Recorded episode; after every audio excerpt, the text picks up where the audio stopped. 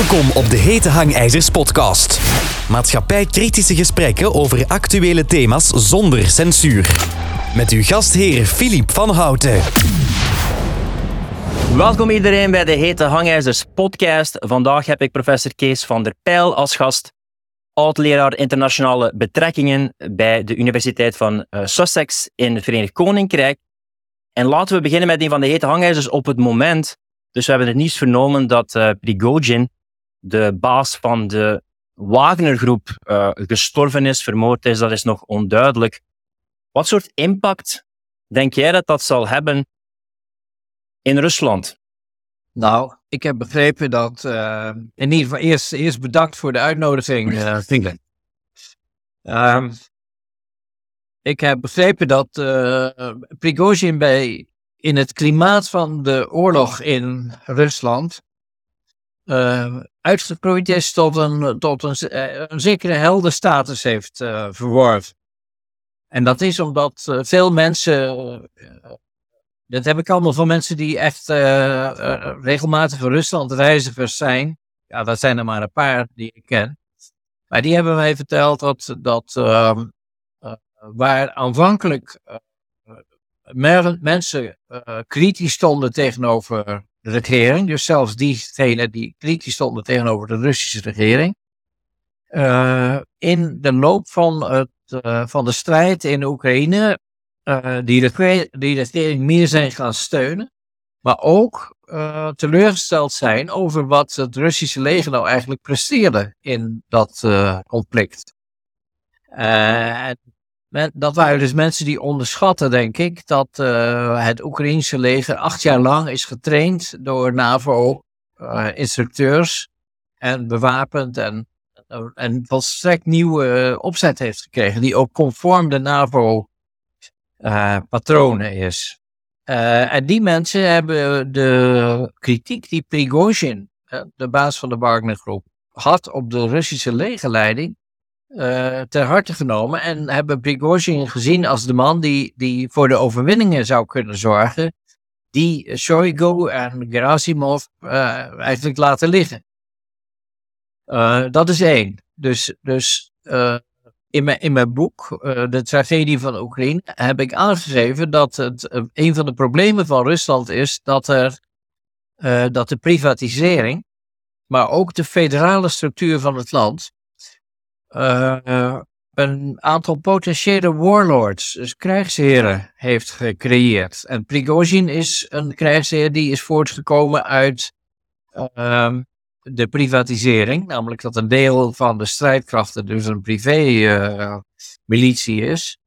Uh, Kadyrov, de leider van Tsjetsjenië, is een voorbeeld van een krijgsheer die het product is van de federale structuur. Dat wil zeggen, hij is, hij is als het ware heerser in zijn eigen provincie, heeft daarin ook strijdkrachten tot zijn uh, beschikking.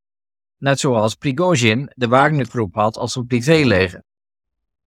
Um, Prigozhin heeft natuurlijk, uh, ik, zal niet die hele geschiedenis gaan vertellen, maar uh, mijn gevoel is steeds geweest dat naarmate de oorlog langer duurt en de resultaten uitblijven, uh, dus, dus een snelle overwinning op Oekraïne uitblijft, de kritiek die deze krijgsheren hebben, en Prigozhin en Kadyrov waren daarbij zeer luidruchtig, hebben dus op hoge toon geëist dat er dus een veel offensievere uh, strategie werd uh, gevoerd. Overigens ook uh, Igor Strelkov, bijgenaamd Girkin, die een oud FSB-officier was die naar Oekraïne was gegaan en militair commandant werd van de Donetsk Volksrepubliek, dus een van de afgescheiden provincies.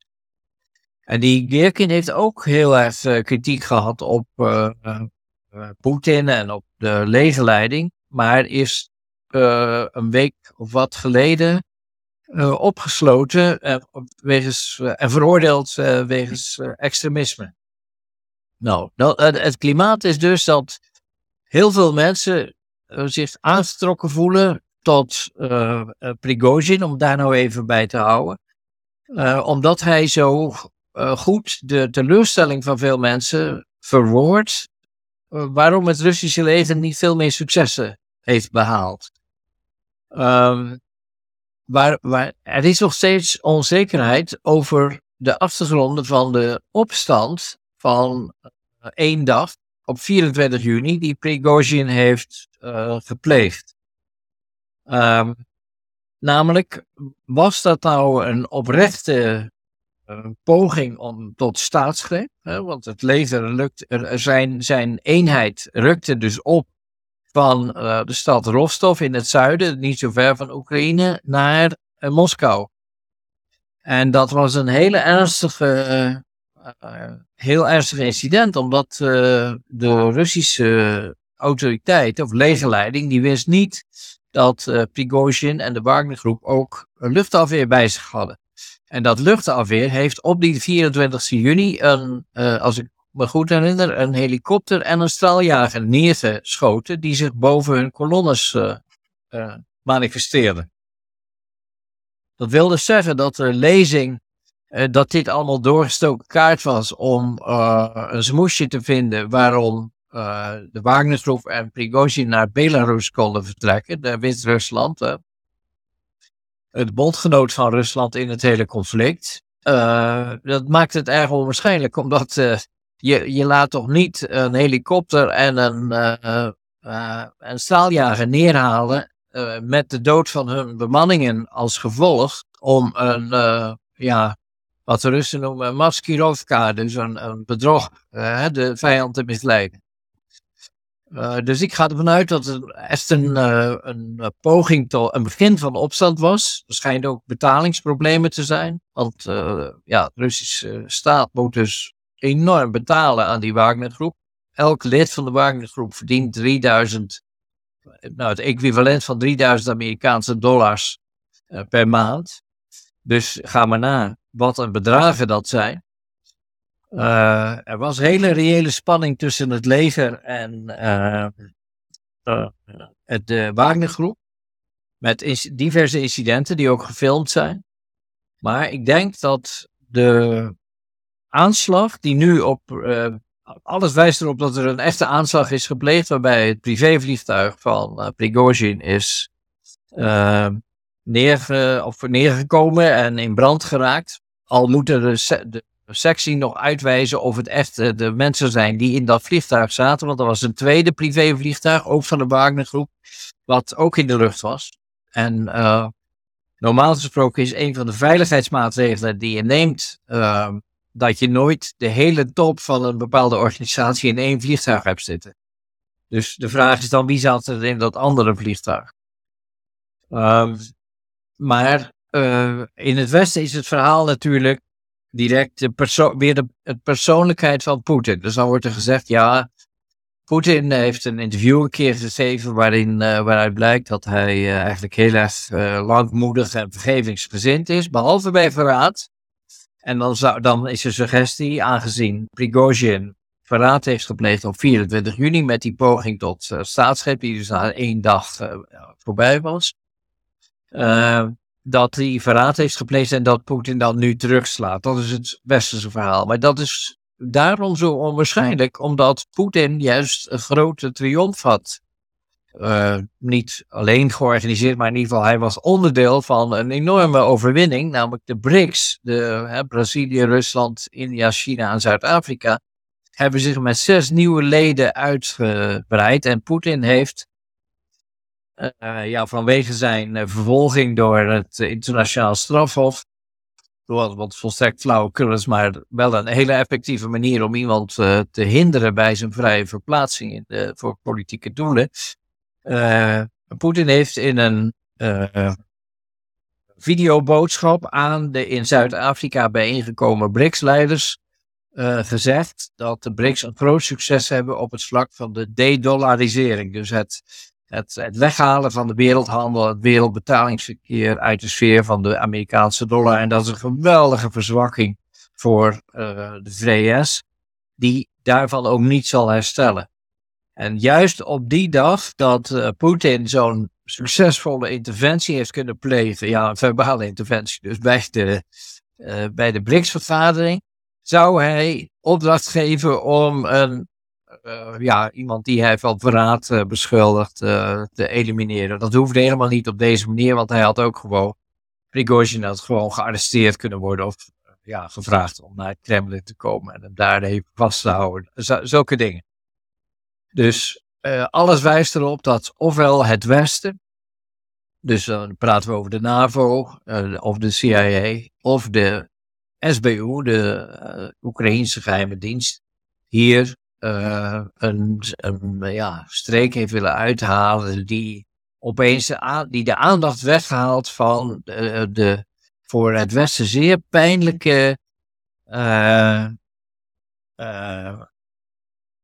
ja, triomf van de BRICS. Want daar is zowel de New Development Bank, een soort rivaal voor de Wereldbank en de, het IMF, onder leiding van uh, Dilma Rousseff, de oud-president van uh, uh, Brazilië. En ooit gemarteld, gevangen en gemarteld door het Braziliaanse, door de Amerikanen, mede door de Amerikanen geïnstalleerde dictatuur in 1964. Die, Dilma Rousseff is nu hoofd van de New Development Bank. Maar het allergrootste succes is natuurlijk uh, dat er zes nieuwe leden, waaronder, uh, hou ik te goede, Iran en Saudi-Arabië tot de BRICS zijn toegetreden. Ik zeg er direct bij dat wat mij betreft we niet moeten denken dat wij in, in West-Europa bijvoorbeeld gered zullen worden door de BRICS. Omdat wat die met hun binnenlandse verhoudingen allemaal doen, dat is uh, in sommige gevallen heel bedreigend. En China met zijn gezichtsherkenning, dat zelfs om een blikje limonade uit een automaat te halen, moet je uh, voldoende aantal social credit punten behaald hebben. Iran hangt bij de vleet mensen op die weinig meer gedaan hebben dan demonstreren. Saudi-Arabië voert non-stop oorlog tegen Jemen, al probeert China nu ook eh, op dat vlak iets te bereiken. Dus eh, ik zeg er maar bij. Um, de, de, BRICS zijn als sociaal model voor ons geen listenbaken. Maar uh, we leven, als je even terugkijkt en je gaat naar Libië, uh, Irak en nog een aantal Westerse, Amerikaanse, Brits-Amerikaanse en NAVO-avonturen. Dan is het op dit moment toch wel uh, komt er wel meer lucht en meer bewegingsvrijheid voor, uh, of laat ik het zo zeggen, meer, meer tegenwicht in de wereldpolitiek tegen westerse avonturen. Het ziet er nu niet naar uit dat we op korte termijn een, een, nieuw Brits-Amerikaans avontuur in, laten we zeggen, Ethiopië bijvoorbeeld. Ethiopië, wat ook tot de BRICS is toegetreden, maar waar, het, waar een uh, burgeroorlog woedt weer met een van de vele provincies die daar niet bij de dominante nationaliteit horen. Dus als ik even samen mag vatten. De, eh, de dood van Prigozhin is zeker niet het werk van Poetin, want dat, dat zou totaal tegen zijn eigen belangen ingaan. Het is een terreurdaad. We moeten nog afwachten of het echt wel Prigozhin is die daar is omgekomen, of alleen de militaire commandant van, het, uh, uh, van de Wagner groep. Uh, de BRICS hebben een groot uh, succes geboekt op het vlak van internationale betalingen en internationale handel. En de, ook de toetreding. Er waren 40 kandidaten, laten we dat niet vergeten, die bij de BRICS willen komen. Uh, ook uh, het feit dat Frankrijk had gevraagd om er ook bij te mogen komen zitten, maar is geweigerd. Dat is natuurlijk toch wel een teken dat men langzamerhand met het Westen en zeker met West-Europa, met, met de EU, nauwelijks rekening meer hoeft te houden in de wereldpolitiek. Dat is toch een ongehoorde bruskering uh, om uh, dit af te wijzen. Maar, maar als laatste opmerking wat ik net al zei, laten we vooral niet denken dat de BRICS een soort nieuw bevrijdingsleger zijn die ons uh, komen vrijmaken. Want het zijn vaak zeer repressieve regimes Waarbij je dan ook nog, uh, wat ik toevallig net zag, uh, het anti-moslim, uh, de anti-moslim verhouding in India een uh, grote rol spelen. India, echt toch een hindoe, hindoe dictatuur, is niet in elke provincie even sterk. Misschien ook niet per se met Modi als grote inspirator. Hè. Dat zou dezelfde fout zijn als dat we alles in Rusland toeschrijven aan Poetin. Maar er is echt een hindoe-nationalisme in India wat, wat heel beangstigend en mensvijandig is. Ik zag beelden van Indiase schoolklas waar de Indiase hindoe-kinderen een moslimjongen allemaal om de beurt een klap mogen weggeven. Maar ja, dat zijn natuurlijk dingen die zeer verwerfelijk zijn. Dus nu, de, de, de mensen die jou, ik bedoel, ze zullen vooral jou volgen en mensen die er ook over praten, zoals Marie-Thérèse Ter Haar. Als ik een samenvatting zou moeten geven, is het dat uh, je vroeger het Warschau-pact had aan de Russische kant. Je had dan de NATO, de Westerse Defense Alliantie, als tegenpool tegen het, tegenpool tegen het Warschau-pact. Dan was er eigenlijk bij de Vereniging van Duitsland beslist van, ja oké, we gaan uh, geen inch naar het oosten opschuiven. Dat is dan meermaals overtreden met landen die bij de NATO gingen. Er zijn mensakkoorden gesloten waarbij men zegt van oké, Oekraïne moet een neutraal gebied blijven. Dan is er een Maidan-revolutie gebeurd in 2014, die grotendeels Amerikaans geïnspireerd werd. Dus wat zegt u tegen mensen die tegen u zeggen van je bagatelliseert eigenlijk het aandeel van Rusland, de wandaden van Rusland en de mensen bekijken het veel te veel vanuit de verdedigende actie ten opzichte van de NAVO en een gevolg van Amerikaans imperialisme. Ja, nou wat dat betreft zijn er een paar uh, hele belangrijke nieuwe ontwikkelingen, omdat, uh, kijk, ik heb behalve dat boek uh, van dit jaar, de tragedie van de Oekraïne, heb ik in, in 2021 een, boek geschreven dat heet Pandemie van de Angst. En daar, daarin gaat het eigenlijk al over biologische oorlogvoering. Dus dat de Verenigde Staten met China als onderaannemer stappen hebben gezet, al, al een decennium lang, eigenlijk ja, vanaf de Tweede Wereldoorlog eigenlijk al. maar een decennium samen met China. Om nieuwe biowapens te ontwikkelen. En daarbij heeft men samengewerkt met farmaceutische industrie. En het, het, laatste wat ik nu heb gezien, dus in, in dat boek Pandemie van de Angst, wordt eigenlijk al, wordt al verteld dat Oekraïne en Georgië met name, dankzij de, het werk van de ongelooflijke moedige journaliste Diliana Kaitanjeva, een, een Bulgaarse, die heeft dus allerlei vergaderingen bijgewoond waar, waar zij vragen heeft gesteld. Vergaderingen van EU-functionarissen, NAVO-functionarissen. Waar zij vragen heeft gesteld over de laboratoria in Oekraïne en in uh, Georgië, Amerikaanse laboratoria, waar geëxperimenteerd wordt met het opwaarderen van uh, gevaarlijke virussen.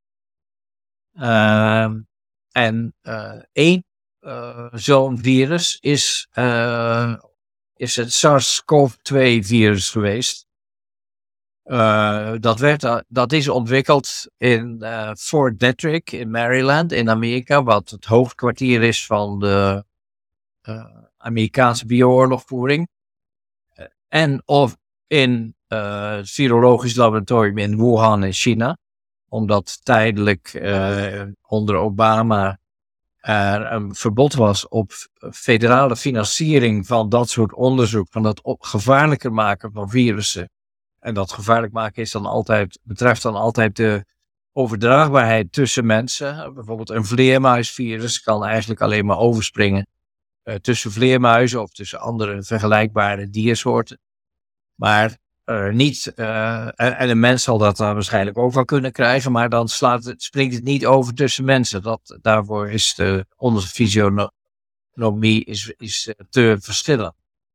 En wat nou in laboratoria wordt gedaan, is het veranderen van zo'n virus, waardoor het zich bijvoorbeeld makkelijker heft aan de, het, het epitheel van de menselijke long een van de plekken, de Fort Detrick in Amerika, Wuhan in China, maar vergeet ook niet Rotterdam, het virologisch Viroscience Laboratorium aan de Erasmus Universiteit met mensen als Marion Koopmans en Ron Fouché.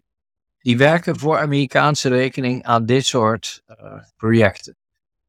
Um, wat nou het meest recente is, uh, uh, ontdekt, is dat nadat de Russische troepen in Oekraïne 31 laboratoria hebben ontdekt en ontmanteld waar dit soort onderzoek werd gedaan, hebben zij ook zelf onderzoek ingesteld om te kijken welk mechanisme was er nou aan het werk achter, waar die uh, laboratoria onderdeel van waren. En dat was dat de opwaardering van virussen door ze gevaarlijker te maken, ze uitgevoerd werd in combinatie met de farmaceutische industrie. Om te zorgen dat de farmaceutische industrie gelijktijdig middelen had om de eigen bevolking tegen dat soort gevaarlijke virussen te beschermen. Dus er was eigenlijk een soort uh, ja, een cirkel gecreëerd. Een laboratorium maakte een virus meer gevaarlijk. Uh, geeft de gegevens van wat ze daarbij bereiken door aan de farmaceutische industrie. En de farmaceutische industrie maakte een verdedigingsmiddel tegen dat gevaarlijker geworden Maar wat is er nou al bijgekomen? Uh, in de laboratoria, met name in Georgië en in uh, Oekraïne, is ook gekeken naar het DNA van bepaalde bevolkingsgroepen. Uh, zeg maar wat populair genoemd wordt rassen. Dus, dus ja, ergens tussen nationaal, er is natuurlijk maar één ras, dat zijn de mensen, maar is de Homo sapiens. Maar Chinezen hebben een ander DNA dan Europeanen. En Russen hebben ook al een hebben kenmerken en nou, zo, zo kan je alle nationaliteiten op een rijtje zetten. En je kan een virus dus niet alleen gevaarlijker maken zodat het overspringt op mensen, maar je kan een virus ook zo modificeren dat het vooral uh, uh, uh, bevattelijk wordt voor bepaalde bevolkingsgroepen. Uh, en dat is ook iets wat in, waar in Israël mee geëxperimenteerd wordt ten opzichte van de Palestijnen. Om, om dus biologische wapens te maken waar alleen Palestijnen ziek van worden, maar Israëli's niet. Al die dingen, dat moet je er steeds bij zeggen, staan nog in de kinderschoenen en zijn natuurlijk nooit waterdicht. En uh, persoonlijk denk ik, en dat staat ook in mijn boek Pandemie van de Angst, dat het naar buiten komen van het opgewaardeerde virus uh, prematuur was. Het, het was al die, die, die cyclus, uh, productie van een gevaarlijk virus, specificatie van het virus voor bepaalde uh, categorieën nationaliteit, zal ik maar even zeggen. En afstemming met de farmaceutische industrie om een middel daartegen, om de eigen bevolking te beschermen. Die, dat, dat proces was nog lang niet operationeel. Maar het bijzondere is nou dat de Russen, een, uh, ik meen een week geleden, een soort schema hebben gepubliceerd waarin ze laten zien hoe deze cyclus in elkaar zit. Maar ook dat vooraanstaande personages in de politiek, met name de zoon van Joe uh, Biden, Hunter Biden, persoonlijk, uh, ja, ik durf niet te zeggen miljarden, maar enorme bedragen hebben verdiend door deze cyclus te laten functioneren. Ja, het is een, een Frankenstein-achtig verhaal, maar uh, omdat ik zelf dus al voor dat eerdere boek uh, op basis van, denk erom, het werk van die Diljana Kaitanjeva vrij aardig in de materie zat, was voor mij niet zo'n enorme schok om, en, en zeker niet een, absurd complot, om te zien dat dat in de vorm van zo'n cyclus uh, is georganiseerd. Nogmaals, prematuur, dus eigenlijk is het volstrekt onverantwoord om dit nu al in te zetten. En ik denk ook dat het toch een ongeluk is geweest, uh, waardoor dat uh, SARS-CoV-2, wat dus een biowapen is, nu al naar buiten is gekomen. Ja, maar was ook een timing exact dat men dus het virus had met het Omicron variant dat naar beneden ging. En net zoals de Omicron uiteindelijk, denk ik, voor een stuk groepsimmuniteit gecreëerd heeft, ja, was er ineens het conflict in Oekraïne. Dus het ging bijna over van, het ene, van de ene crisis naar de andere crisis. Waar denk jij dat die timing mee te maken heeft? Want dat was toch wel heel dicht bij elkaar. Het einde van Omicron, einde van de coronacrisis. En dan meteen was er dan die tussen invasie en de Oekraïne-crisis. Ja, dat is zo. Maar uh, ik vind dat uh, moeilijk om. Uh, kijk, de, de suggestie van. die, die ontstaat door, dat, door die recente Russische onthulling van die cyclus. Hè? Ik zal niet steeds herhalen hoe de cyclus. Het is nu wel duidelijk. Virus maken, differentiëren. en afspreken met de farmaceutische industrie. En de cyclus wordt dan rondgemaakt in de vorm van de Biden-familie en ook Obama is daar genoemd. Als degene die, uh, die, die enorme bedragen hebben geïncasseerd door dit mogelijk te maken. Um, kijk, degene die die cyclus hebben georganiseerd, of laat, laat, ik zo zeggen, die cyclus is tot stand gekomen en daarbij hebben een heleboel, een heleboel groepen en belangen hebben een actieve rol gespeeld. Maar dat zijn niet dezelfde uh, actoren, om het zo maar te zeggen, die besluit hebben genomen om uh, Russische troepen Oekraïne binnen te laten trekken. Het kan echter wel zo zijn dat de uh, Oekraïnse ehm, aankondigen, ja, nee, ik moet eigenlijk beter zeggen. De, het kan wel zo zijn dat de, het Oekraïense leger begonnen is met beschietingen, die duidelijk uh, invasie van de afgescheiden provincies van de Donbass aankondigden. een groot militair offensief begint altijd met de hele, zeker in de, in de Russische, respectievelijk Sovjet-traditie, begint met een enorm artilleriebombardement. Dat, ging in de Tweede Wereldoorlog al zo en dat is hun militaire doctrine. Uh, er was een week lang was er intensieve beschieting. Uh, die ertoe heeft geleid dat uh, bijvoorbeeld Rusland de onafhankelijke afgescheiden provincies of delen van provincies zijn het maar, heeft erkend. die Rusland ertoe hebben gebracht om oudjes en, en kinderen in veiligheid te brengen.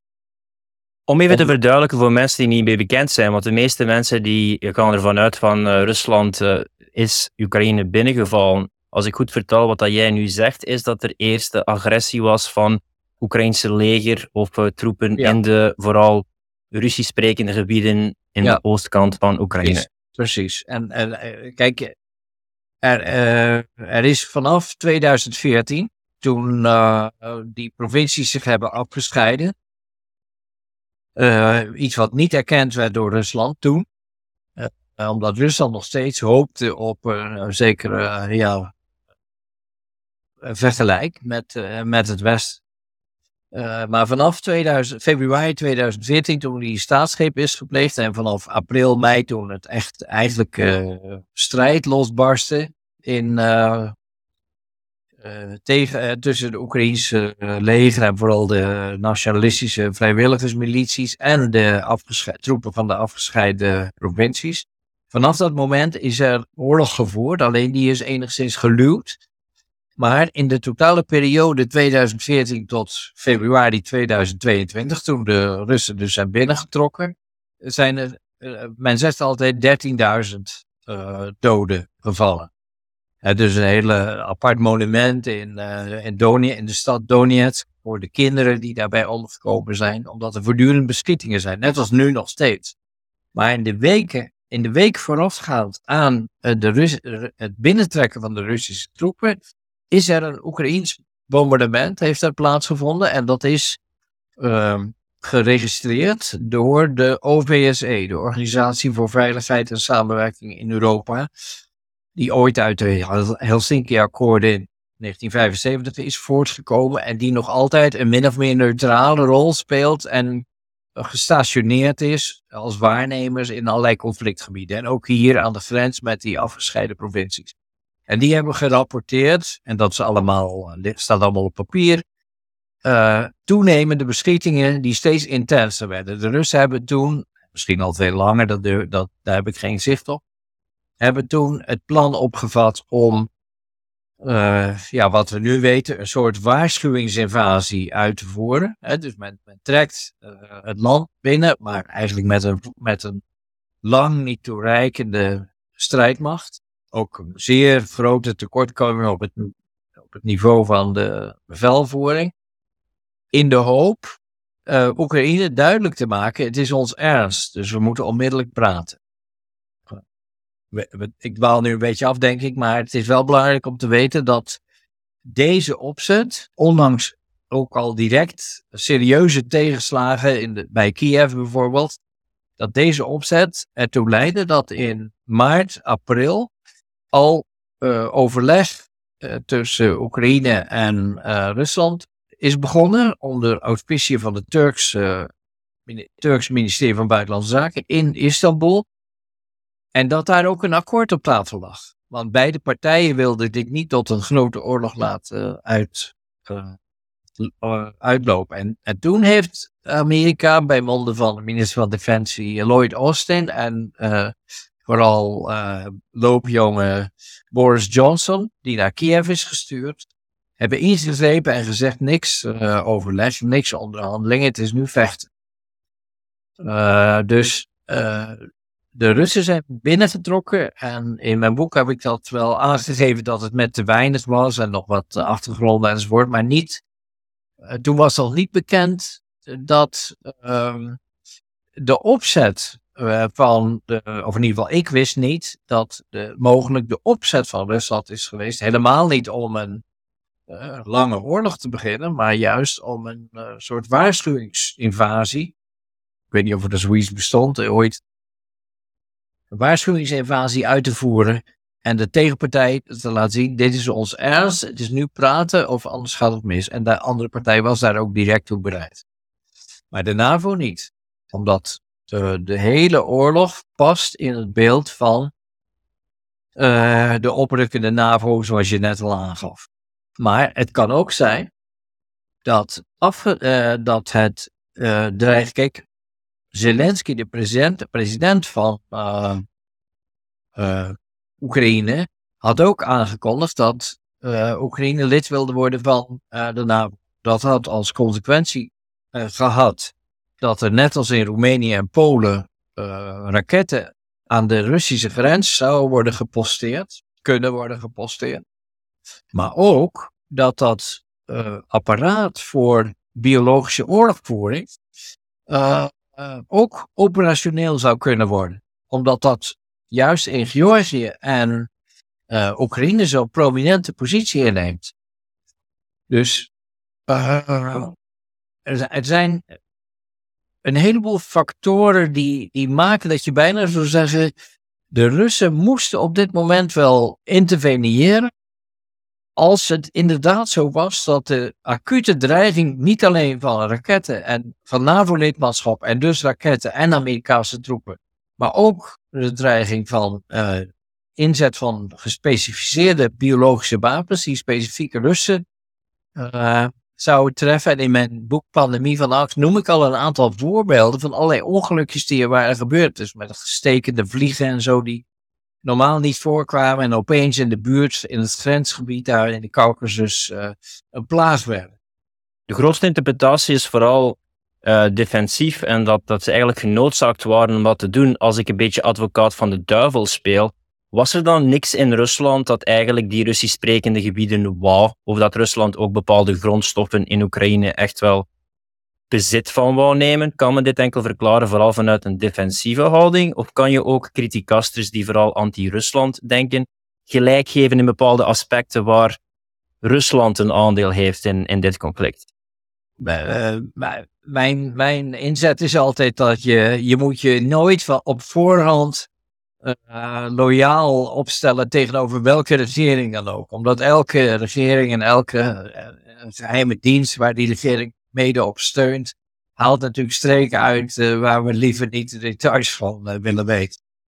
Dus ik heb ook, in mijn boek is geen pro-Putin boek of zo, hoe je dat ook wil formuleren. Maar in dit geval denk ik dat het heel moeilijk is om de schuldvraag te beantwoorden met Rusland heeft hier, is hier agressief geweest. Kijk, het is voor Rusland een enorme teleurstelling dat hun plan voor een Eurasiatische Unie, wat niet anders is dan een poging om de Sovjet arbeidsdeling onder de nieuwe verhoudingen weer enigszins, ja, of enigszins te redden, hè, die, die was er, maar die is er nu al niet meer. Dus het heeft nu al bijna geen zin meer om die gebieden te veroveren, want de meeste bedrijven. Uh, en kijk, grondstoffen hoeft Rusland echt niet in Oekraïne te gaan zoeken, want die die, ze hebben zelf de grootste graanproductie, of op één na grootste ter wereld. Ze hebben zelf praktisch alle grondstoffen die je kan uh, bedenken. En uh, daar hoeven ze niet voor te doen. Maar het wel, is wel zo dat een aantal industrieën in 2014 nog van betekenis waren voor de Russische economie. Maar die zijn dat nu niet meer. Dus bijvoorbeeld in mijn boek, uh, De tragedie van Oekraïne, wordt dat uitgewerkt voor bijvoorbeeld de vliegtuigmaatschappij Antonov.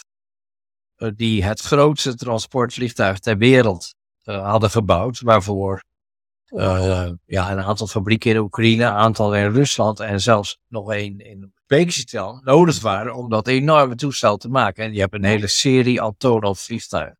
Antonov maakt nu niks meer. Dus uh, de Russen hoeven niet uh, Oekraïne binnen te trekken op de Antonov fabrieken, want die zijn in de afgelopen acht jaar volledig geliquideerd. En zo kan je ook zeggen, Usmash, die maken nu geloof ik trolleybussen. Nou, daar hoeven ze ook niet voor in Oekraïne te zijn. Zo kan je nog een reeks bedrijfstakken. Er zal nog wel iets van waarde zijn, maar daar, daar, daar offer je geen uh, 50.000. Uh, de schatting is nu verliezen aan Oekraïnse zijde 400.000 man. Schatting aan Russische zijde 40 tot 50.000. Dat wil zeggen dat de Russische invasie heeft nu al bijna hetzelfde dodental uh, bezorgd aan Rusland als de Verenigde Staten verloren hebben in de Vietnamoorlog. In zo'n korte tijd. Nou, dat is dus een waanzinnig, uh, waanzinnige prijs. En ik kan je echt verzekeren dat zelfs de meest brutale imperialist geen uh, eh, 50.000 jonge mannen wil offeren. Uh, om welke grondstoffen dan ook te bemachtigen. Begrijp je? Dat, dat is, zou een totaal irrationele stap zijn. En vergeet ook niet dat de uh, populariteit van de persoon Poetin, maar natuurlijk gewoon de, de, de, politiek die hij heeft gevolgd vanaf het moment, de eh, laatste dag van 1999, dat hij president werd voor de eerste keer, uh, zo'n enorme steun heeft in Rusland voordat de oorlog is begonnen dat hij echt geen oorlog hoeft te beginnen om zijn populariteit overeind te houden. dus, dus je moet, daar, je moet daar nuchter naar kijken zonder enige loyaliteit. Er zijn ook uh, dingen bekend, schaduwzijden van de, uh, de, Russische machthebbers, word ik dan in het algemeen zeggen. waar in veel gevallen, in mijn ogen, Poetin helemaal geen aandeel in heeft gehad. Bijvoorbeeld toen hij aan de macht kwam, wilde men hem aan de macht laten komen als sterke man. En daarbij zijn een aantal incidenten veroorzaakt door met, met uh, bomaanslagen en dergelijke. Uh, die, die het karakter bijna hebben van het chanteren van de binnenkomende president. Zo van denk erom, wij, wij hebben jou geholpen om een klimaat te creëren waarin je de macht kan blijven vanaf nu hou je rekening met ons. Ook, dat het, ook daar geldt dat bij die Prigozhin-aanslag. Het zou zelfs zo kunnen zijn dat een deel van de Russische geheime dienst. Of krachten in het leger, hè, die natuurlijk ook een eigen inlichtingendienst hebben. Uh, Prigozhin hebben willen uitschakelen. En ja, daarmee Poetin onder druk zetten. Al is het moment daarvoor, wat ze daarvoor gekozen zouden hebben, wel erg ongelukkig. Gelet op enorm diplomatiek succes wat Rusland heeft behaald samen met de BRICS. Als we het zo moeten samenvatten, of tot de, de essentie gaan, wat is eigenlijk de inzet van de oorlog in nou, Oekraïne? de inzet is, en dat is tegelijkertijd het griezelige, dat we uh, het einde meemaken van de drie decennia dat de Verenigde Staten het in de wereld alleen voor het zeggen hadden. Waar, hè, de, de Paul Wolfowitz, de onderminister van Defensie ten tijde van, in eerste instantie ten tijde van Bush senior, die heeft bij het, uh, in het laatst van uh, het verkiezingsjaar 1992, heeft hij nog een rapport gemaakt waarin hij zegt, Amerika is van nu af aan de enige supermarkt, supermacht en we zullen nooit meer toestaan dat er een gelijkwaardige macht in de wereld opstaat. Ook niet Europa aparte passage gewijd aan eventuele Europese aspiraties. Om ook zo'n rol eh, te spelen. Nee, het is alleen Amerika met Engeland dan altijd als junior partner. Dat heeft geleid tot drie decennia waarin men, uh, wat in het Engels heet global governance, heeft uh, willen toepassen. Dus mondiaal bestuur. Waarvan zou ik zelf zeggen, het afkondigen van de pandemie, al of niet, nou ja, de, de details daarvan moet ik even terzijde laten. Maar waarvan het afkondigen van de pandemie volgens mij het laatste, de laatste, ja, levens, het laatste levensteken is geweest. Dus die, die uh, via de WHO, die door de VS, respectievelijk de Gates Foundation, wordt gecontroleerd en door de farmaceutische industrie in verre en verregaande mate ook wordt beheerd. Uh, de WHO heeft nog één keer, als het ware, mondiaal bestuur echt willen uitoefenen in de vorm van een pandemie.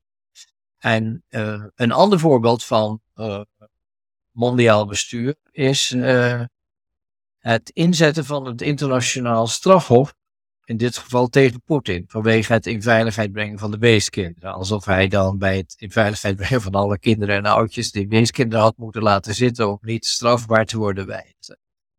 Dat is nogal een doorzichtige operatie. Maar waarom ze belangrijk zijn, is omdat ze laten zien, dit zijn de, de last hooray, zoals je het in het Engels zegt, van het periode van het mondiaal bestuur.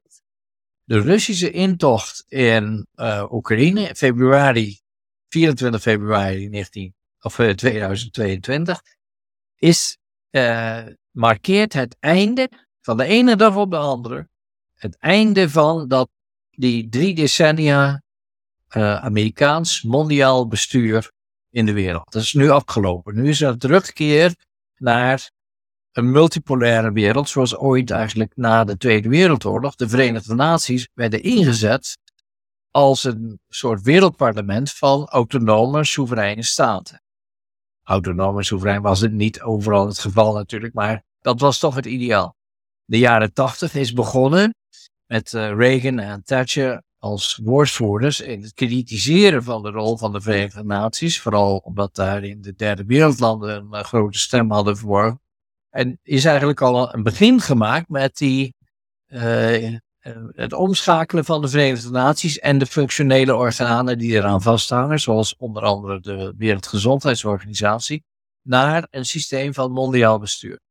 Maar je voelt wel dat als in februari 2022 een einde is gekomen aan die periode van mondiaal bestuur, dat de uitslag van de oorlog in Oekraïne daarmee ook wereldhistorische status krijgt. Nou, niet alleen voor Rusland.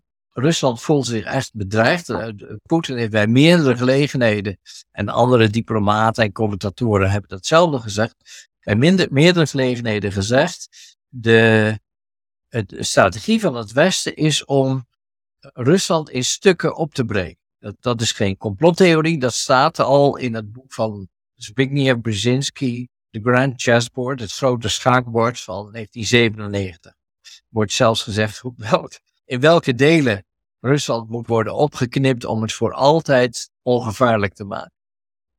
Um, dus Rusland. Maar wat, wat, ik, wat ik, sorry, wat ik mij soms afvraag, afvraag is, uh, sorry dat ik je onderbreek, Waarom wordt er zo, zoveel op Rusland gefocust, terwijl we net die evoluties bespreken van de BRICS-landen, 40% of meer van de wereldbevolking, de opkomende Afrika, Nigeria gaat een bevolkingsexplosie hebben. Dus waarom enkel die focus op Rusland, terwijl ook India, China en andere opkomende landen die ook economisch en demografisch een grote impact uitoefenen op mondiaal vlak? Ja, nou ja, daar zijn een heleboel redenen voor te noemen. Uh,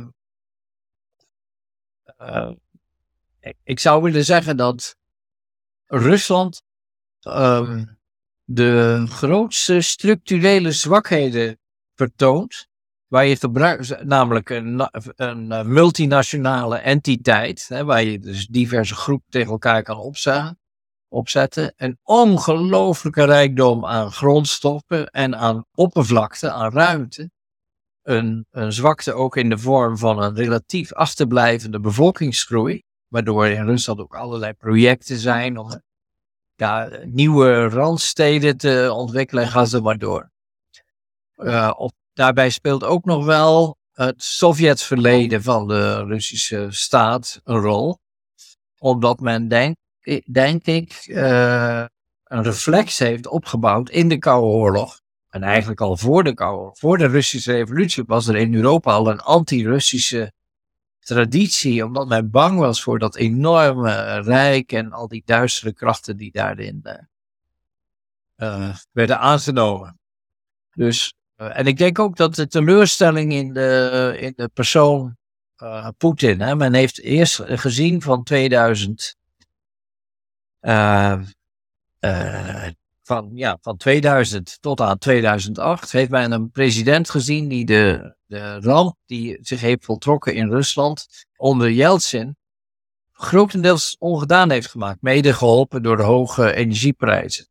Ruslands belangrijkste exportproduct. Toen is hij afgelost door Dmitri Medvedev, de, de baas van Gazprom. Die werd tijdelijk president. En in het Westen is, uh, dat kan je overal zien, heeft de illusie bestaan dat omdat Medvedev uh, corrupt is en, en uh, hoe heet het, onder andere een huis in een groot landgoed in Florence heeft, als ik me niet vergis, ik hoop dat ik niet iets, niet een kwaadaardig verzinsel overneem, maar dat heb ik in de tijd gelezen. Hij houdt nogal van luxe. Dus men heeft gedacht van nou, nu hebben we iemand die kunnen we wel met, met een lijmstokje naar het westerse kamp halen, à la Yeltsin. Maar dat is niet gebeurd. En in 2012 kwam Poetin weer terug. Dat heeft geleid tot een enorme frustratie. omdat het, hetzelfde jaar is Obama herkozen. En Obama had echt ja, duidelijk ook een persoonlijke aversie tegen, tegen Poetin. Dus ja, ik, ik noem allerlei dingen die me zo in het hoofd komen. Waarom men. Uh, vergeet ook niet dat een van de westerse strategieën die aan, al ten tijde van Yeltsin uh, in uh, omloop waren, was een idee van Henry Kissinger om Rusland bij het westen te trekken en met Rusland erbij dan China aan te pakken. En dat is natuurlijk ook volledig uh, ja, onmogelijk geworden, ook door de, stomzinnige politiek die door de Amerikanen is gevoerd. Omdat nu is het niet alleen het BRICS-blok, maar en ook Saudi-Arabië en Iran zijn in elkaars armen uh, gedreven. Uh, en nu... Is er, is er eigenlijk... Ja, sorry. Is, is er eigenlijk sprake van een Europese Unie-beleid? Of is dit gewoon een extensie van het Amerikaanse beleid? Dat is vraag 1. En twee, als pragmaticus, zou het niet meer zinvol zijn voor Europa om dichter bij Rusland aan te sluiten en de BRICS-landen? Ze zijn nabijer, ze hebben ook veel resources en middelen.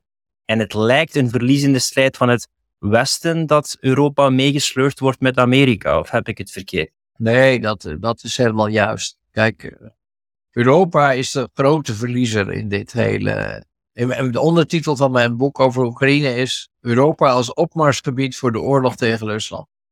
En in een opmarsgebied gaat het meestal niet zo, uh, dat ziet er meestal niet zo goed uit als de opmars uh, gebeurd is. Uh, de, de, ja, iedereen weet, Duitsland raakt zijn industrie kwijt, omdat de Nord Stream pijplijn is gebombardeerd door de Verenigde Staten en de NAVO. Uh, we hebben geen gas meer. De, de grootste onzin wordt nu verkocht. Bij, ik weet niet hoe het in België is, maar bij ons zie je steeds meer uh, landbouwgebied wat volgezet wordt met zonnepanelen, alsof hier de zon zo vaak schijnt. maar zonnepanelen zijn in mijn ogen zeer positief. Als je ze op de daken van de huizen zet, uh, dan sla je twee vliegen in één klap. Je hebt nog wat meer isolatie enzovoort. Maar het heeft natuurlijk geen zin om dat in velden te zetten. In, ja, in de Sahara misschien. Er is zo'n plan geweest, maar dat is gesaboteerd. Uh, dus Europa is de grote verliezer. Amerika is al een, een ramp, een sociaal rampgebied. Iedereen kent de beelden, denk ik wel, van binnensteden, Philadelphia en dat soort steden, Baltimore. Waar je mensen ziet die als zombies uh, rondlopen onder invloed van allerlei nieuwe, uh, nieuwe drugs. En in Europa is dat ook in opmars. Nederland, mijn eigen land en mijn eigen stad hier, Amsterdam, is een heel belangrijk doorvoerpunt van ook allerlei nieuwe met crack vergelijken. Crack is gebakken heroïne, geloof ik. Maar met crack vergelijkbare, zeer verslavende drugs zijn hier ook in opmars. Dus, uh, en dat is gewoon de keerzijde van de neergang van, van, uh, van de industrie. Als Duitsland deindustrialiseert, Frankrijk zijn, zijn, zijn topindustrie heeft verkocht en worden ook gesloten en verplaatst naar goedkope lonenlanden. Uh, ja, dan ben je in uh, Italië is ook een land wat ontregeld raakt. Nou, zo kan ik ze allemaal nog wel opnoemen. Ik ben net in Polen geweest voor de presentatie van de Poolse editie van dit boek over Oekraïne. En daar zie je dat eigenlijk uh, die landen relatief sterker worden, omdat ze meer homogene bevolking hebben. Dus ze hebben niet die grote migratieconsequenties hebben het niet grote hoeveelheden onaangepaste migranten in hun grote steden, waardoor de leefbaarheid van die grote steden heel problematisch wordt. En uh, ja, hoewel de lonen daar nog altijd de helft zijn, of een derde van wat ze in West-Europa zijn. Zitten we... Maar dan is de vraag, waar, waarom laten de leiders, de Europese leiders, dit toe? Waarom laten de Europese leiders dit gebeuren? Dat ja, ze nemen maatregelen op, gaan een verhaal waarvan Europa, Europese Unie, het grootste slachtoffer is. Ja, ja dat, uh, dat is voor, voor jou vraag en voor mij ook. Ik denk altijd dat als je politici wil beoordelen, dan heb je een schaal die loopt van corruptie naar incompetentie. En je kan elke uh, politicus ongeveer ergens op die schaal positioneren. En kijk, in Nederland hebben we te maken met een regering die die nu gevallen is, maar nog steeds verdergaande beslissingen neemt. Bijvoorbeeld uh, besluit om F-16 straaljagers te gaan leveren aan uh, Oekraïne. Samen met Denemarken, maar zonder de, de Deense voorbehoud dat ze niet mogen worden ingezet tegen doelen in Rusland. Dus Nederland loopt nu en bij een aantal eerdere gelegenheden ook al voorop als het gaat om het opvoeren van de oorlog in en, en het draaiende houden van het bloedbad in, uh, in uh, Oekraïne. Uh, maar de Nederlandse regering is bij uitstek, die nu gevallen is dus, is bij uitstek een regering die wordt aangestuurd door het World Economic Forum, waar zowel premier Rutte, of ex-premier moet je eigenlijk zeggen, minister van Financiën, Kaas, en nog een aantal andere mensen belangrijke rollen spelen. Ook echt ideologische gangmakers zijn. Dus dit is een. Uh, in Nederland heb je het Forum voor Democratie. Hè, dat, nou is niet mijn partij, maar je moet wel toegeven dat zij de enige werkelijke oppositie voeren die hier uh, gevoerd werd en wordt. Uh, Pepijn van Houwelingen, Kamerlid voor het Forum voor Democratie, heeft dus documenten opgedoken waaruit blijkt dat Nederlandse bewindspersonen, dus uh, premier tot en met ministers, echt contracten hebben gesloten waaraan zij zich moeten houden in de uitvoering van hun beleid. En dat zijn contracten met het World Economic Forum. Nou, dat zal in weinig landen zo evident, uh, zo'n evidente mate van onderschikking zijn aan een buitenlands orgaan als wij hier hebben. En dan is het ook nog eens een keer zo dat dat eigenlijk dat is strafbaar. Het Nederlands, uh, iemand in de Nederlandse regering mag geen instructies aannemen van een buitenlandse mogelijkheid of instantie. En zeker niet zonder het parlement daarin uitvoerig uh, te kennen. Dus uh, wij, zijn onderdeel van een, ja, prematuur is steeds het woord, uh, door crisis ingegeven noodplan, waar onderdeel van was de oorlog tegen de terreur, de, uh, de COVID-pandemie, uh, en nu de oorlog tegen het oprukken van de NAVO en nu de oorlog tegen Rusland. En verdergaande provocaties aan de rest van China. Laat niet vergeten, Amerika heeft nu net weer 500 miljoen, dus een half miljard dollar aan wapensteun aan Taiwan uh, toegezegd. Um, dus we, we, zijn getuigen van een, een, een prematuur noodplan in verschillende fasen met verschillende aspecten, maar allemaal even gevaarlijk en, en rampzalig voor de eigen maatschappij. Wat uitgerold wordt door ja, regeringen die uh, incompetent of tot en met corrupt zijn, voor een deel ook uh, door politici die gechanteerd worden met allerlei zaken waar ik verder niet zoveel zicht op heb, maar zij zeker wel.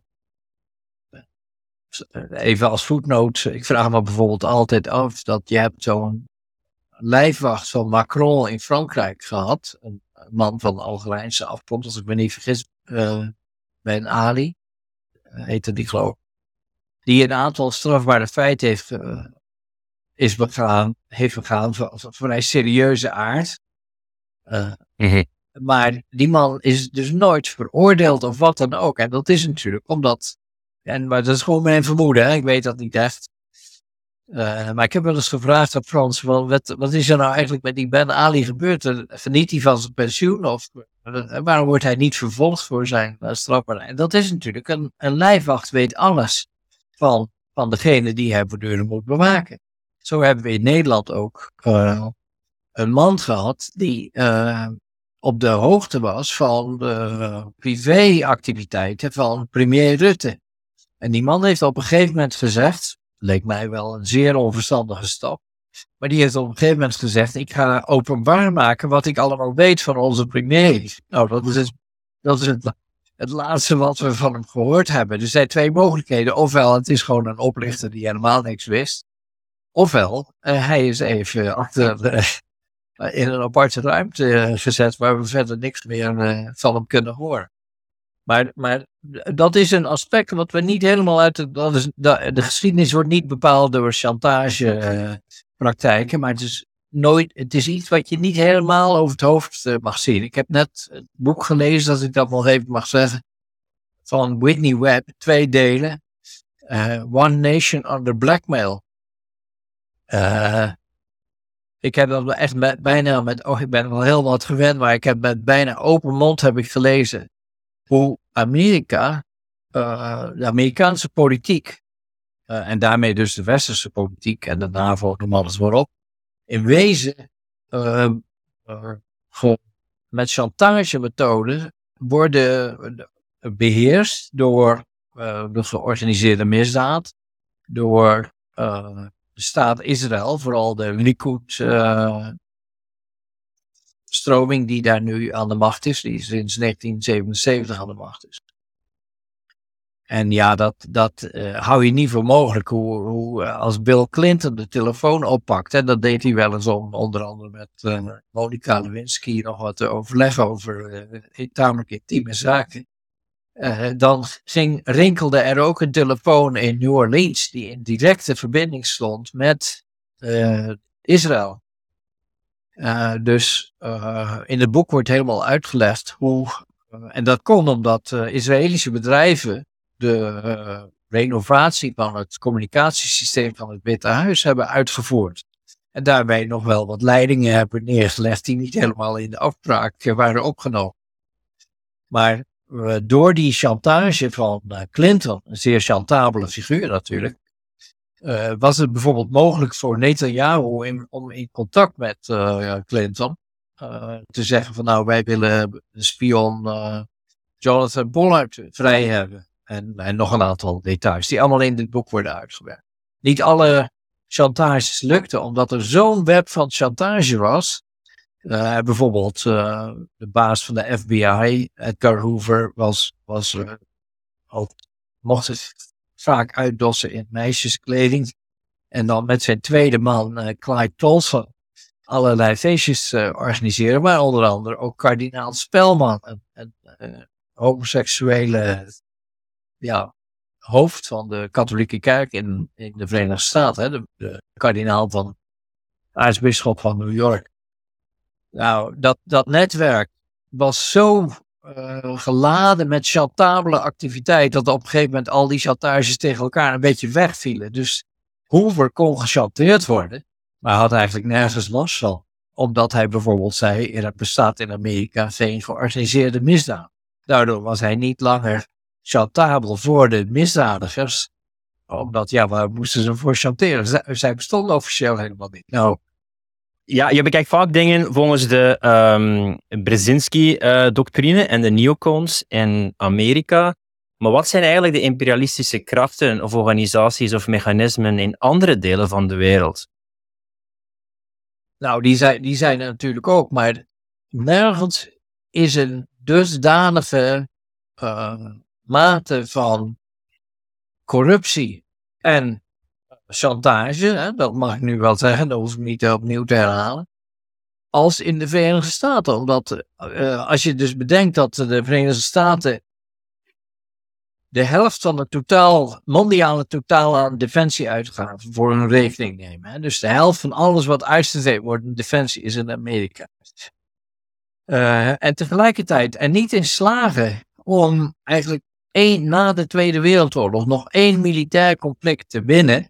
De Korea-oorlog, is, is, daar kan je ook heel veel over zeggen, maar dat is bijna genocide geweest van de, van de Koreanen. Ik meen dat een derde van de Koreaanse bevolking daarbij uh, is om het leven gekomen, maar dat hou ik even, dat, dat moet ik, zou ik na moeten kijken.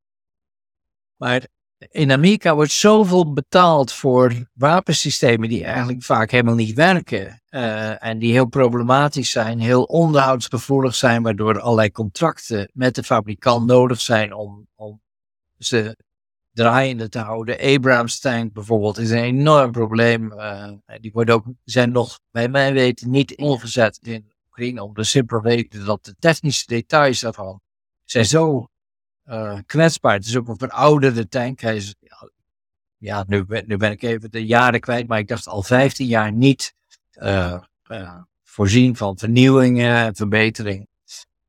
Omdat die Douglas McGregor, die, die Amerikaanse kolonel, die naar mijn mening spreekt voor een deel van het Pentagon. Dat, daar heb ik al meerdere keren gehoord. Um, en hij heeft daar natuurlijk nog hele goede contacten. En wat hij zegt, is het niet alleen maar zijn persoonlijke mening. Daar, hij wordt gevoed met informatie die maakt dat wat hij zegt echt van groot belang is.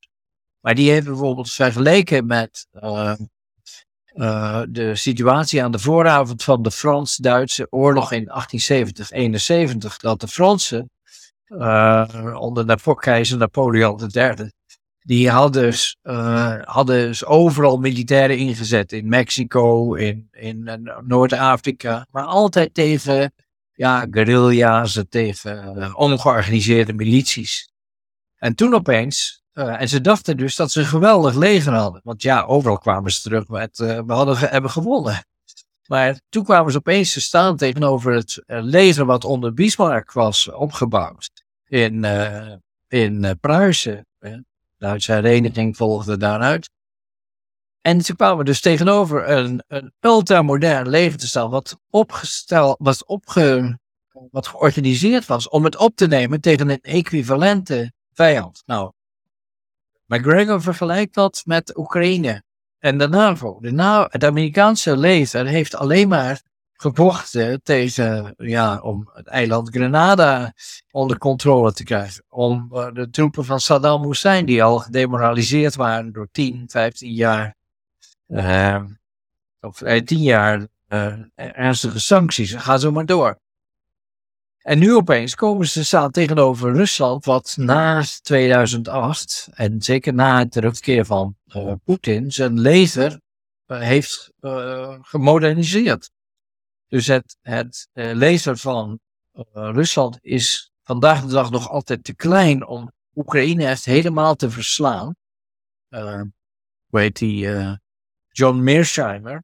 een hoogleraar internationale betrekkingen aan de Universiteit van Chicago, die van begin af aan heeft gezegd: het Westen is verantwoordelijk voor wat zich nu afspeelt in Oekraïne.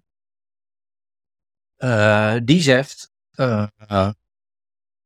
Rusland zou een leger van 2 miljoen man moeten hebben om Oekraïne echt tot de laatste man te verslaan. Nou, op dit moment hebben ze hooguit 400.000, uh, waar een groot deel van nog steeds niet is ingezet. Maar achter de schermen in reserve wordt gehouden. En ja, uh, dat roept dus de vraag op of we niet zitten te kijken naar een, uh, bij voorbaat, wat dan genoemd wordt, een bevroren conflict. Maar goed, je, je vraag was: Amerika is een uh, imp uitzonderlijke imperialistische macht, geplaagd door corruptie, geplaagd door uh, een inefficiënt uh, militair-industrieel complex. waar veel te veel geld omgaat in verhouding tot wat er echt geleverd wordt. Heeft niet meer strijd geleverd tegen een equivalente uh, tegenstander. En dat geldt dus ook voor alle legers van Groot-Brittannië en de rest van de NAVO. Rusland daarentegen is wel up-to-date. Ik denk dat voor China hetzelfde geldt. Die legers zijn niet, zo, eh, zijn niet ingesteld op het veroveren van grote delen van het buitenland. Want dat is hun politiek helemaal niet. Poetin heeft bij zijn aantreden in 2000 gezegd: wij leven niet meer in een tijd waarin legers de doorslag geven, maar de competitie tussen staten is van nu af aan vreedzaam en ligt op het vlak van economisch succes. Uh, en ik denk dat dat nog altijd zijn uh, leidraad is uh, gebleven. Jij bent ook een, geïnspireerd door Marxisme. Ja. ja. Hoe kijk jij dit conflict en de, de laatste jaren en decennia volgens een marxistische hoek? Ja, mijn, mijn stelling is altijd, uh, je kan de natuur uh, niet begrijpen. Hè, het hele fysieke universum waarin we leven. Uh, zonder Einstein en Planck. En net zo min kan je de maatschappij begrijpen zonder Hegel en Marx. Dat, dat is mijn vuistregel. Maar dat wil dus niet zeggen dat er, dat, na Marx niet enorm veel belangrijke bijdragen zijn geleverd door anderen. Ook mensen die helemaal niet noodzakelijk in een marxistisch kader hebben geopereerd. Dus uh, kijk, iedere vorm van dogmatisme is uit een boze, omdat dan word je slachtoffer van je eigen idee. En dan zit je eigenlijk maar in de werkelijkheid te zoeken naar wat jouw uitgangspunten kan eh, bevestigen. Maar het is naar mijn mening wel altijd zo dat wij in een klassenmaatschappij leven en dat grote historische gebeurtenissen uh, bepaald worden door processen van klassenvorming. Er zijn dus ook verschillende vormen van. De beroemde uitspraak van uh, Marx is: uh, de geschiedenis is een geschiedenis van klassenstrijd. Maar er zijn meerdere vormen van klassenstrijd. Namelijk, je kan hebben het proces van klassenvorming. En laten we zeggen, we leven nu in de tijdperk van de IT-revolutie. Daarbij komt een klasse op van mensen die op IT-gebied gespecialiseerd zijn. nou, jij hebt in onze voorbereidende aanloop naar deze uitzending laten zien dat je daarin aanmerkelijk verder bent dan ik. Uh, uh, maar dat is klassenvorming. En zo'n klasse botst op een gegeven moment, heeft op een gegeven moment interesses en belangen, die botsen op de belangen van bestaande uh, groepen die eerder zijn opgekomen enzovoort. Daarnaast heb je gewoon binnen iedere manier van produceren, heb je een klassenstrijd tussen degene die de productiemiddelen bezitten, hè, dus het kapitaal, zeg maar, en de arbeid. Dat, dat is ook een vorm van klassenstrijd. Maar dat heeft bijna het karakter van een soort voetbalwedstrijd waarbij één partij altijd verliest. Uh, maar klassenvorming is interessanter, omdat daarbij zie je de, de diachronische loop van de geschiedenis. Nou, ja, je, hebt ook een interessant, eh, je, hebt, ook een interessant boekje, en dat noemt The Age of uh, Surveillance Capitalism. Als je die gelezen hebt, ga je dat ook wel interessant vinden.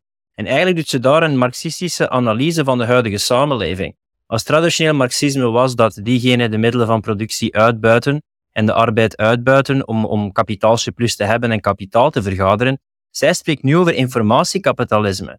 Dus over het feit van dat het gaat over wie de middelen van perceptie en informatie heeft en die buit eigenlijk de focus op de perceptie van de burger uit om daar munt uit te slaan. Dus Ja, de vraag die ik mij ook stel, wordt eh, die economische, fysieke arbeidskracht en ook die militaire slagkracht niet steeds minder belangrijk in het tijdperk van informatiekapitalisme en perceptiekapitalisme?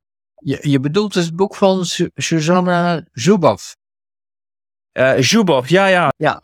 Eh, Nee, dat is zo. Dat is zo. Al, al, al ziet zij eh, de surveillance society toch vooral als een, een civiel-economisch proces, wat volgens mij te, te nauw blijft bij het uitbuitingsmodel van, eh, van Marx eh, over het industriële kapitalisme. Er is nog een ander boek. Want ik vraag me af of die, die hand die Amerika vooral speelt, militair dan, met zoveel geld erop in te zetten. Zoals je zei, 50% wordt daarop ingezet. Maar wordt data en informatie en die perceptieoorlog niet toenemend meer belangrijk dan die fysieke oorlog, daadkracht? Oh ja, ja, ja. Nee, dat is zo. Dat is zo. In alle bescheidenheid, in mijn boek uh, Tragedie van Oekraïne heb ik een apart hoofdstuk. Dat heet Hybride oorlogvoering. Uh, en nog wat.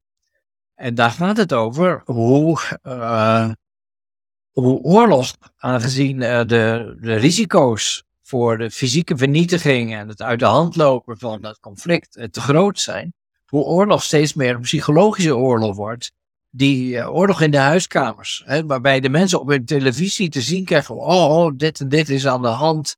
Uh, Poetin, de grote duivel, heeft dat en dat weer uitgesproken, enzovoort. En daar, dat is een manier van oorlogvoering, die heet Revolution in Military Affairs, die ten tijde van Bush junior, dus vanaf 2001, is ingezet. en, en ja, de hele oorlog tegen de terreur, de hele, ook het grote incident waarmee het is begonnen, dus de, de Twin Towers en de Pentagon en zo, zijn natuurlijk voorbeelden van psychologische oorlogvoering in de eerste plaats. Even daar laten wie nou precies in welk gebouw is binnengevlogen en zo, dat kunnen we allemaal hier laten rusten. Waar het om gaat is wat men daarmee heeft gedaan als, als psychologische oorlogvoering. De, de pandemie is natuurlijk ook een vorm van psychologische oorlogvoering tegen de eigen bevolking geweest, waarbij die ongelooflijk succesvol is geweest. De oorlog in Oekraïne is ook een psyop, een hele belangrijke. Er zijn nog steeds. Uh, het officiële standpunt van de westerse media en politiek is dat nog steeds dat Oekraïne op het punt staat grote militaire overwinningen te boeken en dat Rusland dan zelfs uit de Krim zal worden verjaagd nogmaals, dat leidt alleen maar tot gigantische verliezen aan mensenlevens. En onze ex-politicus Jan Pronk heeft dus in onze prachtige andere krant vorige week verklaard: uh, vrede is belangrijker dan winnen. Nou, dat is al een geweldige ja, inbreuk op de officiële doctrine. Maar dat allemaal onderstreept: oorlog is vooral psychologische oorlogvoering. Maar goed, daarbij sterven ook mensen natuurlijk. En, en in Oekraïne is nu een uitputtingsslag gaande, waarbij Oekraïne eigenlijk geofferd wordt aan de NAVO-doelstellingen. En het land, uh, als het tot, het, tot een uh, beslechting van het conflict komt, die, die tot een bevriezing van de situatie leidt, dan is het land verwoest.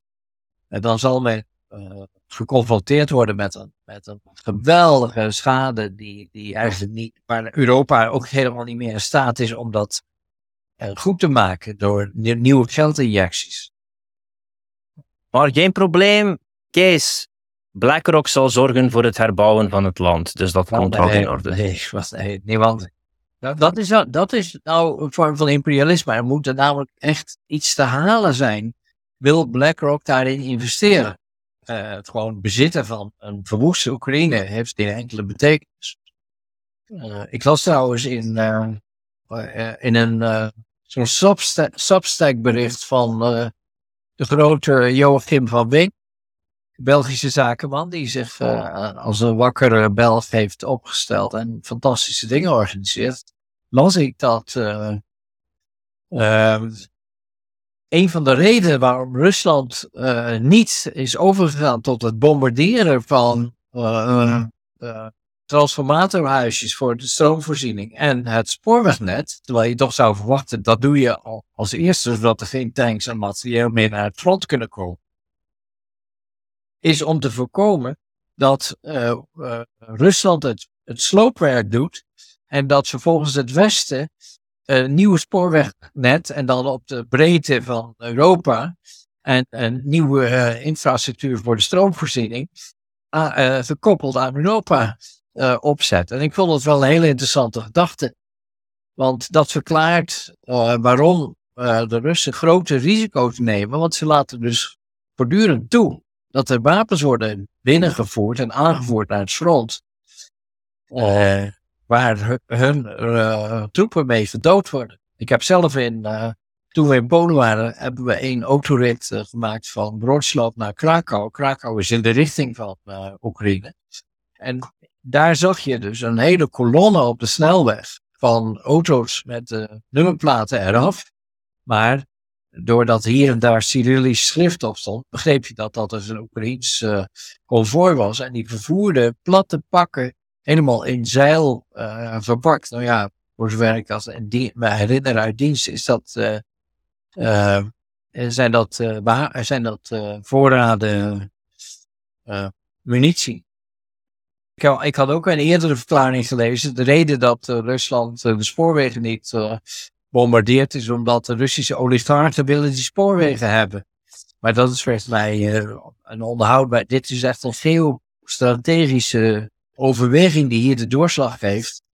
En dat is uh, geen uh, Europees spoorwegnet weer laten opbouwen, omdat het eigen spoorwegnet eruit is gegooid. Men wil op den duur, en daar speelt toch wel een enorm sentiment ook mee, van uh, Oekraïners en Russen zijn broedervolkeren.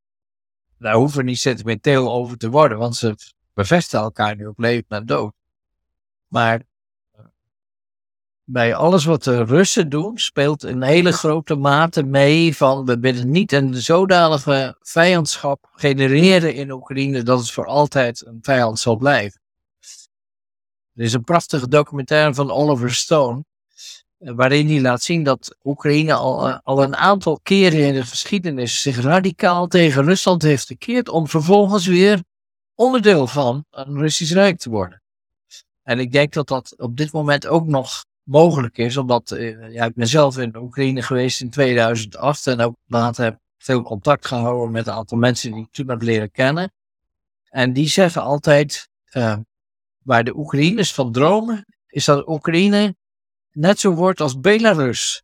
Namelijk een soort nog sterk aan de Sovjet-Unie herinnerend uh, deel met orde en rust, goede voorzieningen.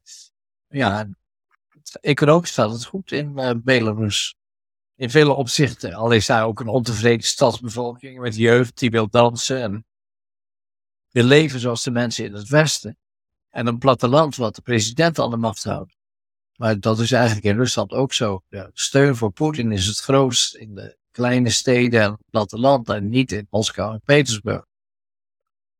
Vandaar ook het sociaal-conservatieve uh, aspect van, van zowel de machthebbers in uh, Belarus als in Rusland, als in Hongarije en Polen, want die landen lijken veel meer op elkaar dan je zou denken, gelet op een politieke opstelling. Jij bent ook fan van het boek Out of Revolution, Autobiography of Western Man, door de Duitse sociale filosoof Jürgen Rosenstock-Huss. En die zegt dat een revolutie een reflectie is van culturele en spirituele krachten van de tijdsgeest. Ja. Welke spirituele en culturele krachten van de tijdgeest spelen momenteel? Kijk, ik zei net, uh, we, we, maken het einde mee van een 30-jarige periode van Amerikaanse opperheerschappij.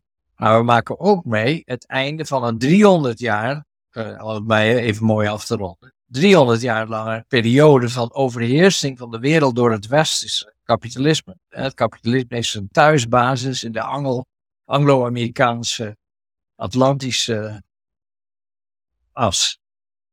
Uh, dus kijk, en, en Rosenstock is een soort Hegeliaan. Hè, dus hij gaat echt uit van wat je net zegt, van beschavingsideeën enzovoort. En zijn stelling is dat uh, het boek is beperkt tot het West. De ondertitel is de autobiografie van de Westerse mens. En zijn stelling is dat de grote revoluties zijn wereldrevoluties omdat ze twee dingen tegelijk doen, namelijk een nieuw wereldtijdperk inluiden en, uh, en het land waar deze revolutie zijn uh, epicentrum heeft, le tijdelijk leider maken van die nieuwe fase.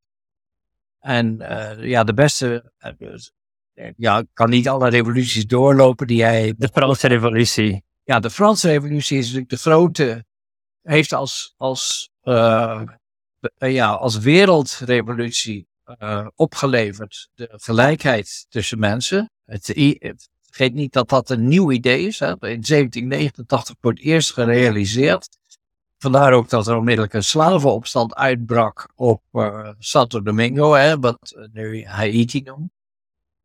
Uh, want die zeiden, oh, zijn alle mensen gelijk? Nou, dan is er geen reden dat wij uh, slaaf moeten blijven van slavendrijvers. Nou, dat idee heeft de Franse Revolutie aan de wereld gegeven.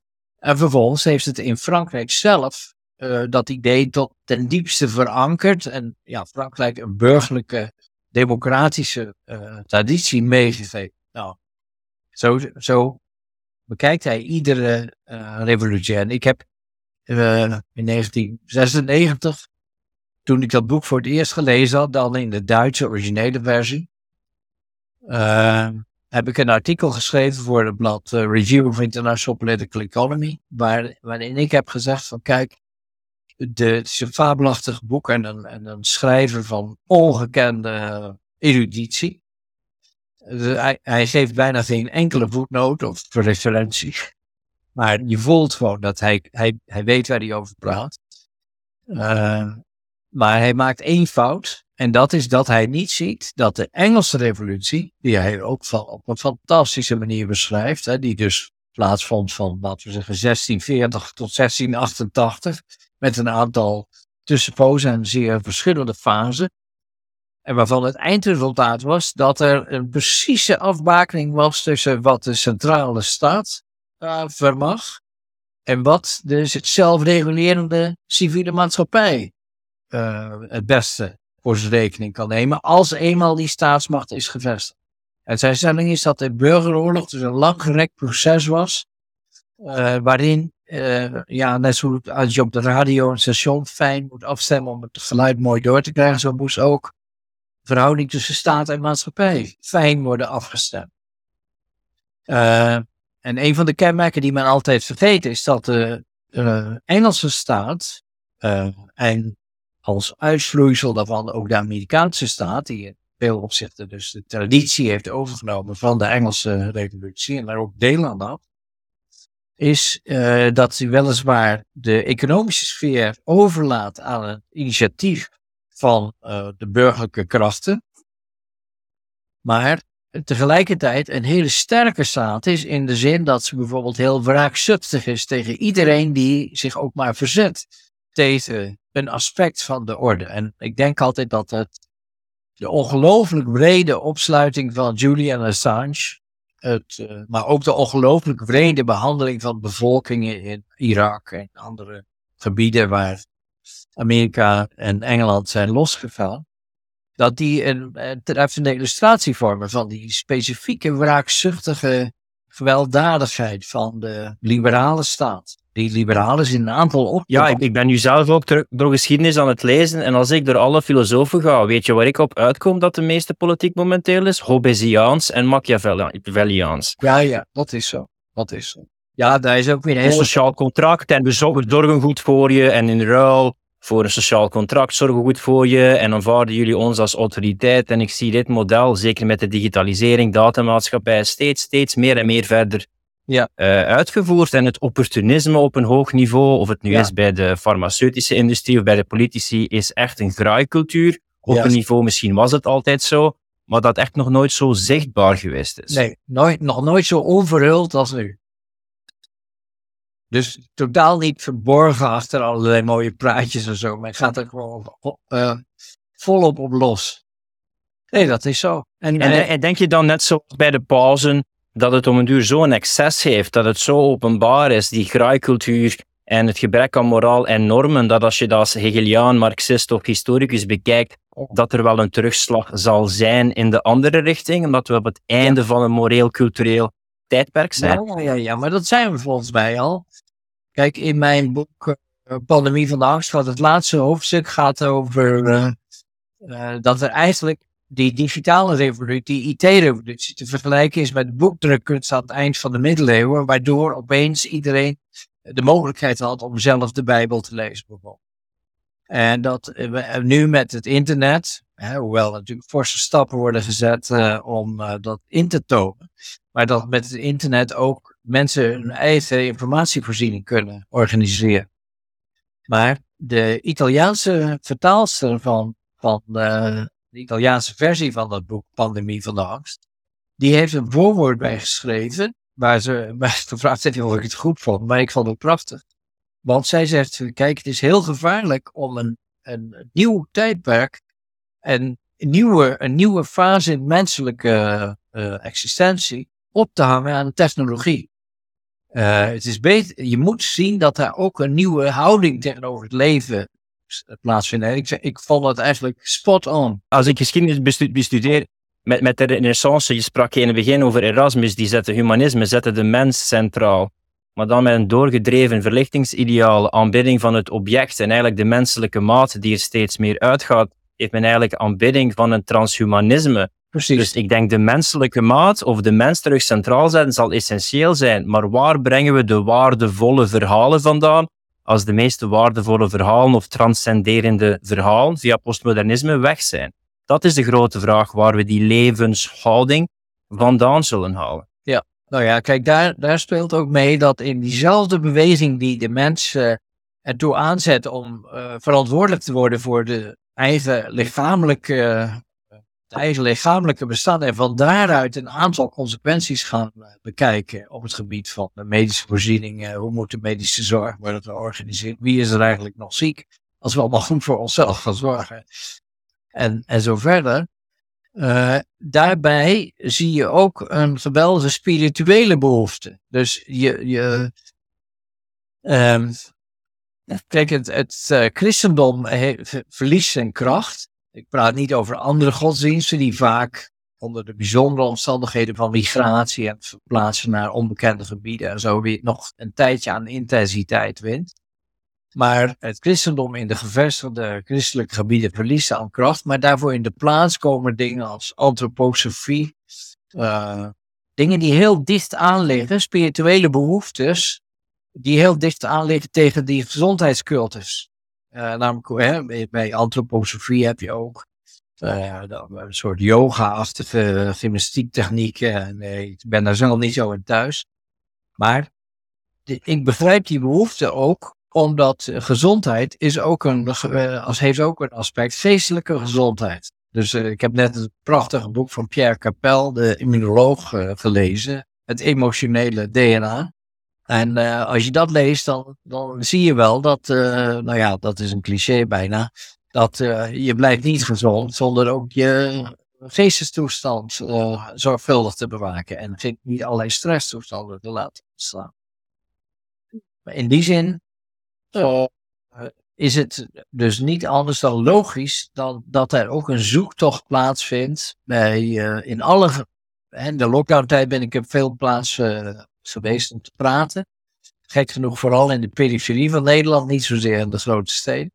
En overal vind je dan mensen die, behalve dat ze hun eigen groenten zijn gaan kweken en zo, en vaak daarom naar die randgebieden zijn verhuisd, uh, zie je ook, uh, nou ja, wat ik noem, antroposofie, uh, allerlei, ja, ook wel, ja, wat ik ervaar als dwaalleren over UFO's en buitenaards leven en signalen die we krijgen van hot en her. dat, dat komt ook op en ik, ik doe daar niet hooghartig over, omdat ik wel voel dat daar is er, er is een reële behoefte aan zingevende uh, een zingevend besef wat uitgaat boven ons dagelijks bestaan. En ja, daar kan je alleen maar positief tegenover staan, bij de zoektocht dan. En het onderstreept dat uh, wat we nu meemaken als revolutie is dus enerzijds uh, de IT-revolutie. Dus die, die een totaal veranderende uh, relatie tot de autoriteit, tot de media en zo met zich meebrengt. Maar tegelijkertijd ook een herontdekking van het habeas corpus. Hè, van je hebt, jij bent de bezitter van je eigen lichaam, daar moet men ook afblijven. Uh, maar dat moet je dan ook goed onderhouden. En dat strekt zich ook uit tot uh, wat zich tot jouw geestelijk leven uh, richt. En, en hoe je daarop reageert. Dus in die zin zitten we volgens mij midden in een revolutionaire omwenteling. Waarbij de grote vraag rijst: waarom zijn er in deze verhouding, zeg Jacobijnen zoals in de Franse Revolutie, geen Bolsjewieken zoals in de Russische Revolutie, wie, wie voert het uit? En of is het misschien zo dat het werkelijk revolutionaire van de huidige tijd is dat er helemaal niet meer zo'n voorhoede nodig is die jou vertelt wat er uh, nieuw en menselijk is, in plaats van het oude. Maar dat dat eigenlijk vanuit zichzelf uh, iedere burger langzamerhand gaat uh, bereiken. Ja, ik denk als je een doorge doorgedreven verlichtingsideaal hebt, waarbij je eh, vooruitgang ziet als evolutie van wetenschap en meer technologie, ja, dan eindigt dat gewoon vanzelfsprekend in een soort van maatschappij waar de mensen meer nodig is en het idool van de technologie aanbeden wordt. Ja. Maar de vraag ergens is van, wat is een menselijk leven? Wat is mens zijn? Wat is een zinvol leven? En de verlichting zegt van, meer comfort, meer keuze, meer subjectiviteit, meer technologie. Ja. Maar we hebben genoeg bewijs dat dat de mens essentieel niet gelukkiger, meer geconnecteerd maakt. Nee. Maar die vragen worden niet gesteld. Precies. Maar ik denk dat het om een duur zo'n druk zal uitoefenen op mensen, alledaagse relaties, dat men wel zo geconfronteerd zal moeten worden met die keuze van wat is een zinvol menselijk bestaan? Ja. En wat is de essentie van mens zijn? Ja, heel, heel, heel goed geformuleerd. Ja. Voor mensen die meer willen weten over alle boeken die je uh, schrijft en hopelijk nog zal schrijven, waar kunnen ze meer ontdekken over uh, je fantastische schrijfsels? Nou, ik, ik heb zo'n um, website dat heet academia.edu. Dat is een Amerikaanse, ja, volgens mij uiteindelijk commerciële instelling, maar daar staan alle stukken, voor, ook uh, latere voorwoorden bij vertalingen. En losse, dus in ieder geval, het is vrij toegankelijk, behalve dat je geloof ik je naam moet opgeven of zo. Uh, en uh, ja, een heleboel van, die, van de boeken die ik geschreven heb, zoals The Making of an Atlantic Running Class en Transnational Classes en International Relations zijn, die kan je gewoon vrij downloaden. en nog een paar uh, dus als je naar dat Academia Edu gaat, dan kan je dat aanklikken en dan heb je het hele boek. Uh, voor, hoef je in ieder geval geen geld aan uit te geven. Maar dan kan je doorbladeren en kijken of er wat van je gading in staat. Die zijn helaas natuurlijk wel in het Engels, omdat ik lange tijd in Engeland heb uh, gewerkt en ook geschreven. maar in mijn laatste boeken, die schrijven ook wel, die zijn weer in Nederlands. Omdat ik nu in, weer in Amsterdam woon en ook wel let op de politieke urgentie van de onderwerpen, namelijk de pandemie en nu de oorlog met Rusland, uh, van belang vindt om in het Nederlands te schrijven, omdat wij spelen een hoofdrol helaas in, zowel de pandemie, uh, psychose, als in het uh, gaande houden van de zinloze en uitzichtloze oorlog in Oekraïne. Wel, ik wil je ook persoonlijk bedanken om een hoofdrol te spelen en je uit te spreken over wat dat gaande is. Want op jouw gevorderde leeftijd, met jouw status, had je heel gemakkelijk gewoon drie boeken per, eh, per week lezen op je oude dag en niet zeggen. Dus uh, respect voor de moed dat je hebt om je uit te spreken en blijvend uh, hiervoor mensen wakker te maken. Ja, nee, maar dat, ik hoop nog een tijdje door te kunnen gaan. Vind je het leuk wat we doen en wil je het vrije woord ondersteunen? Ga dan naar hetehangijzers.com slash steun en word lid of doneer, zodat we onafhankelijk open gesprekken kunnen blijven voeren. En wens je meer impact en meer vrijheid te creëren als coach? Ga dan naar clientcloser.com slash start en ontdek hoe jij misschien onze volgende rebel met een missie wordt.